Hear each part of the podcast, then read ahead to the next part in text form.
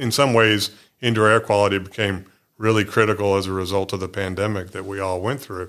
But it's always top of mind for our customers, and we are able to look at the full system, and we have a control system that we can manage the full system so that we can help optimize not only the efficiency of the building, but also the air quality in that building as well. One, two, three, four.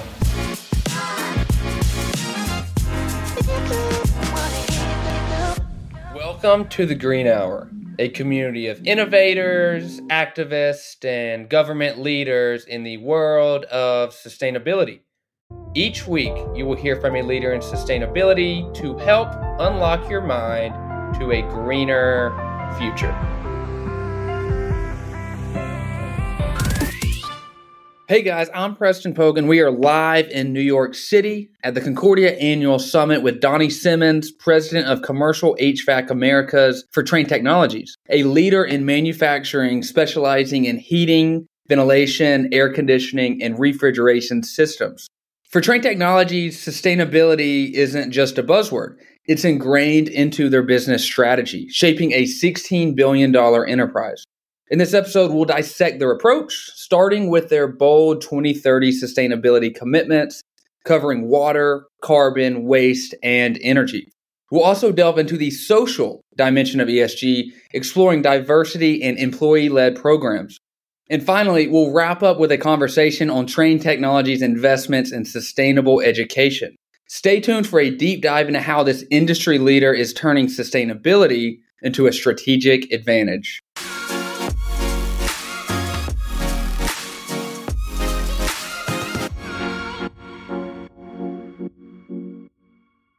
We enter and exit buildings multiple times a day, breezing through doors without giving it a second thought.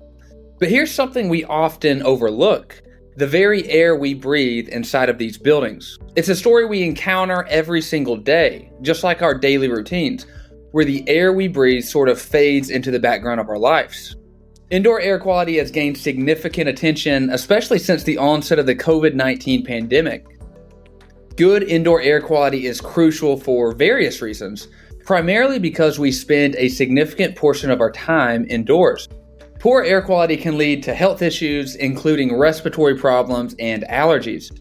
And during the pandemic, the emphasis on indoor air quality increased due to the potential airborne transmission of the virus.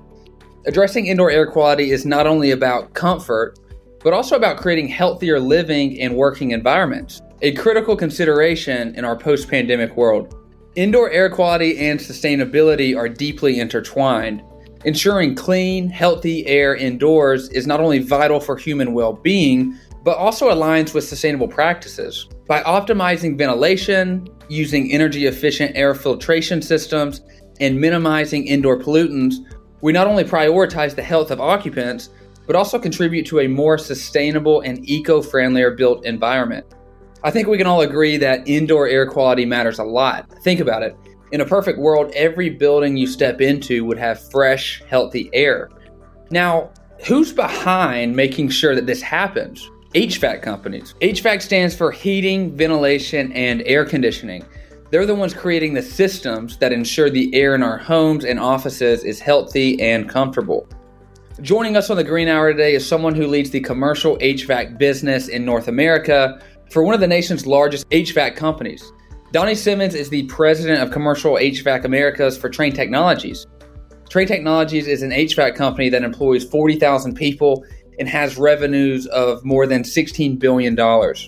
In his role, Donny oversees a broad portfolio of high efficiency, industry leading HVAC systems, services, controls, and energy reduction solutions. Trane Technologies understands the importance of healthy indoor environments and that is why sustainability is ingrained into everything that they do. In 2022, Trane Technologies showcased remarkable achievements in environmental, social, and governance domains. Their Gigaton Challenge targets a reduction of 1 billion tons of carbon emissions from customers' footprints by 2030. They are committed to supplier diversity, having spent $607 million with diverse owned suppliers. In learning and development, they invest in their workforce, emphasizing career advancement and creating opportunities for all. The company is also actively investing in a sustainable future with a significant increase in volunteerism and more than 62,000 hours volunteered in 2022. Trane Technologies is also making strides towards gender parity with 26.2% women in leadership positions. In sustainability, we talk a lot about the holistic approach. And looking at Trane Technologies ESG, it's clear to see that their achievements underscore their commitment to sustainability, diversity, and positive social impact. So the next time you step into a building, take a pause. Engage in a moment of awareness where you not only walk through the door, but also truly breathe in the environment around you. Consider the air, a subtle yet profound part of our daily lives. And as you do, think about the efforts of companies like Trane Technologies, who are not just shaping the air we breathe, but are leading the charge in sustainability and environmental responsibility. Well, welcome back to the Green Hour. Today I'm very excited. We're joined by Donny Simmons, the president of Commercial HVAC Americas for Trane Technologies. Thank you so much for joining us today, Donny. Thanks, Preston, for having me. Glad to be here. Yeah, so we'll go ahead and start start off right away. Um, Trane Technologies. I've done the research. It's a really really interesting company, great company. But some of our listeners might not know what Trane Technologies is. So could you give an, a brief introduction about Trane Technologies and the role that you're doing right now? Absolutely. Uh, so Trane Technologies, uh, as a company, we have a purpose to uh, boldly challenge what's possible for a sustainable world, and and we're in the HVAC industry, and so all, all facets of the HVAC industry. And it's interesting because when you look at the statistics, 15% of greenhouse gas emissions come from heating and cooling buildings. And so we have a significant impact on that as a company. And that's, so that's what we do. And, and we feel like we can you know, do a lot to help the, uh, the environment in terms of improving overall, uh, you know, the, the overall greenhouse gas emissions and reducing that. Yeah, it's interesting that you, you say 15%. I was going to get into that in the next point. As an HVAC company, I mean, you're, you're tackling a big, a big, I, I would say, issue with emissions. And what you're doing is you're really segmenting it across four different things with carbon, waste, energy, and your water. So when looking at your 2030 goals and what you're looking into, could you explain like what Trane Technologies is doing um, in those four sectors of carbon, water, waste, and energy? Maybe I'll go back in a little bit in time here for a bit around Trane Technologies. In 2014, we created some very bold targets uh, in terms of improving our overall efficiency of our operations, of reducing our greenhouse gas emissions. Uh, we set some bold targets in 2014. We were able to achieve those by 2018. And so in 2019, we set another uh, round of uh, targets to meet by 2030. One of those is what we call the Gigaton Challenge, and that's about removing a billion uh, metric tons of, uh, of CO2 emissions from our customers. And so this is a very customer centric uh, goal that we have. And we're making good progress since since that since 2019 when we set that target. We've already reduced 93 million metric tons wow. of CO2 emissions from our customers. I see that with water. I mean, y- y'all done a lot of cool things too note that 18% decrease in water use in water stressed regions. Yeah, we, we have a heavy focus with all of our locations to reduce the water consumption. A great example, Monterrey, Mexico. We have a manufacturing facility there, and they've done an outstanding job significantly reducing the consumption of water. And they're in a water stressed environment. And so they actually have a recycling program. They use all their own water, they collect rainwater, they actually manage all of their own waste as well. So, really, and we're looking at all those, you know, all of those type programs in all of our factories and giving them challenges. We have an internal challenge for our own uh, facilities. We call that 25 by 25. We want 25% reduction in energy consumption by the year 2025. And so every one of our plant managers and, and engineers in the plants work to identify different programs on how to reduce uh, reduce their energy consumption, and and we're on track. I mean, you, you mentioned the three percent. and I think you mentioned the three percent reduction that we achieved last year. We're at 4% this year, so we're constantly looking with overall a goal of uh, being net neutral by 2050. I mean, that's our overall goal. Yeah, I mean, looking at your operational facilities, one thing that I love, and I've actually talked to, uh, I, I, had someone on the podcast talking about, if you're familiar with Shaw Industries, yeah, I'm talking about zero waste to landfill facilities. Yeah. And one thing I want to highlight is Trane Technologies' commitment to zero waste to landfill and I think you're operating 22 locations right now that are zero waste to landfill. Is that correct? That's right. Yeah. So again, every one of our manufacturing, Shaw Industries is a great customer of Trane. Uh, every one of our manufacturing locations focus on zero waste to, to landfill. And so we're on a journey And so 22 of our, you know, roughly 50 plus manufacturing locations are already there. And every other one has green teams that are focused on recycling programs so that ultimately we can get rid of all of the, the waste that we send to landfills. So making really good progress. We're also doing a lot from an innovation standpoint relative to that, redesigning our, uh, our packaging so that it's incorporated into the design of the product. Therefore, you don't need pallets. In one of our factories, our unitary factory, we redesigned the entire platform so it eliminates pallets altogether. So you can imagine the amount of waste reduction associated with, uh, you know, of, of, wood pallets that, that take place in a factory like that. So we've got those type of programs that are going on in every one of our facilities.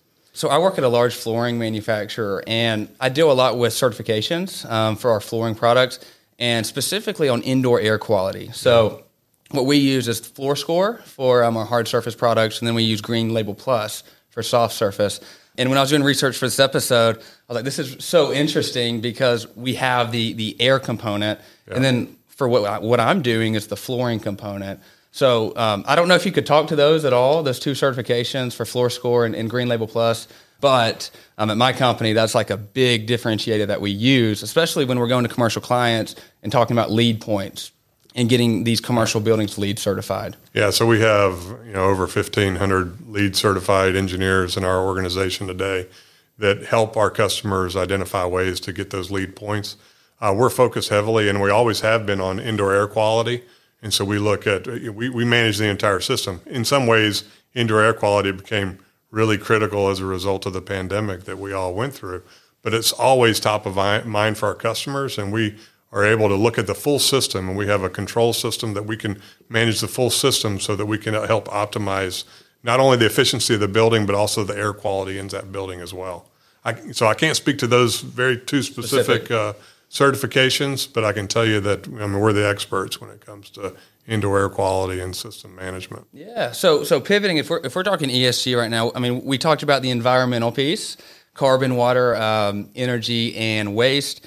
And now, if we, we look more into the social aspect of things yeah. and look at your diversity, inclusion, and equity, really what, what, I've, what I've seen Trane Technologies is doing is really trying to create a diverse um, workforce.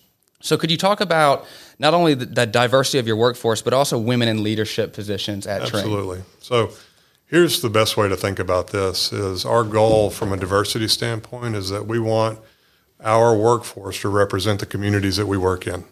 And so that's what we're always striving. I think it was in 2018 when we first joined the Paradigm for Parity, which is around, and we made a commitment around having uh, parity in leadership in terms of gender parity within leadership. And so today we're at roughly 25% of our leaders are female, and we've got a goal of getting to parity. Okay, so we we have targets that we measure that we're focused on. We're trying to increase the attraction so that we can pull in uh, you know, more females into the organization. Uh, we've got a lot of work that we're doing, and and the reason is, is this is it's very simple. Like diverse businesses perform better, and I've seen it firsthand in my own business. When you increase the diversity on the leadership team, you get different thoughts and make you think differently. And it's not just about gender parity; it's also about racial and ethnic diversity.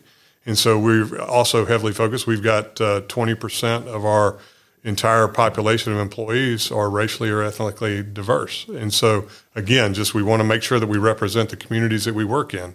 And so, and, and so it's a big effort for us in terms of just focusing on that and improving overall. And we're seeing improvement every single year to the targets that we have and the goals that we have overall as a company.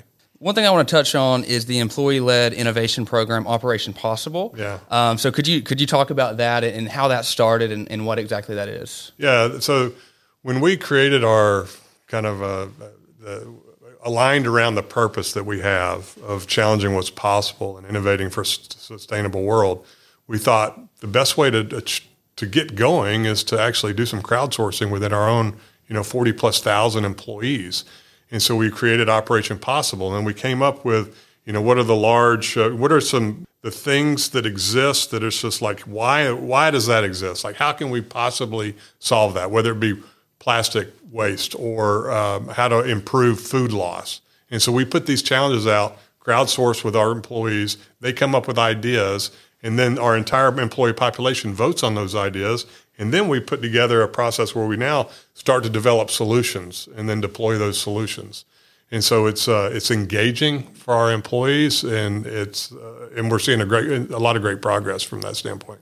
Again, I'll touch on, on what I do right now in my job, trying to create a sustainability ambassador program. Yeah. So bringing our salespeople in, educating them on sustainability so that they can be better versed when they're out in the field. But we also want to create this ambassador program so that we can have ideas come from all over the place, Yeah. um, from eh, from all different backgrounds, all different locations, um, and that's what I want to get into next is education. Yeah. And um, Trane Technologies, it's it's really incredible. I mean, the commitment of 100 million dollars um, and 500,000 volunteer hours for sustainable education initiatives. The way that I see it, and the whole idea behind this podcast was to increase education on sustainability. And I think that you really need to get the message out there. So, could you talk about the education piece at Trane Technologies and all the work that you're doing? Absolutely. So we have a focus on sustainable futures, and this is about making sure that we have diverse populations of people that are that we work on for STEM education, and and and, and that's how we're you know kind of thinking about our financial donations. In 2022, we in, we donated 15 million to charitable organizations associated with this in order to help improve. That was a big increase from the prior, then to our commitment of 100 million. Uh, we had uh, 65,000 volunteer hours uh, out of our workforce uh, contributing to charitable organization. And by the way, we allow every employee in the company eight hours of paid time to volunteer time to charitable organizations, all of which to ultimately reach our goal of having 500,000 hours uh, to charities. So we've got a lot of momentum. We also have, you mentioned the ambas- ambassador program. I like that concept we don't have an ambassador program, but we have what we call purple teams. And so, you know, the, the color of Trane Technologies is purple. Um, and so we have purple teams, which these are or, these are teams of people in you know countries and, and local offices that are focused on all aspects of our ESG. And so they're focusing on what type of volunteer, what type of community events are they going to hold and give back to the community and, and make sure that they get multiple people from that location involved. And then we're able to share between those purple teams across the country, across the company to come up with different ideas. And so they feed off of each other. And so we're seeing a lot of great benefit from that as well. Yeah, I, I definitely need all the help that I can get with this program. And uh, the purple team sounds incredible. Um, one thing that, that I've, I, I won't say struggled with, but when I was creating the volunteer aspect of our ambassador program, I was really focusing on the E of ESG, so the environmental yeah. piece, because I was like, we can do river cleanups, we can do trail cleanups, we can get in the community, get our hands dirty. But then when talking to leadership, they're like, you're missing the piece on S, the social piece, like going and volunteering at charities, getting into the community. So I, I need all the help that I can get, and I'm really glad to hear that. I'll take that back with me next week when I'm back in the office. Well, as an ambassador, you can you know you can get with all the other ambassadors and come up with different ideas and feed off of one another that's what's so powerful about engaging our, our, our, workforce on, on these type initiatives. Right. Well, Donny, this has been an incredible conversation. I, th- I, think we touched a lot of different pieces, not only with the environmental piece of ESG, but we talked social, and then we talked a little bit of, about education, which is really cool. So, um, thank you so much for joining us, and it's been a lot of fun. Well, thank you. Really appreciate the time.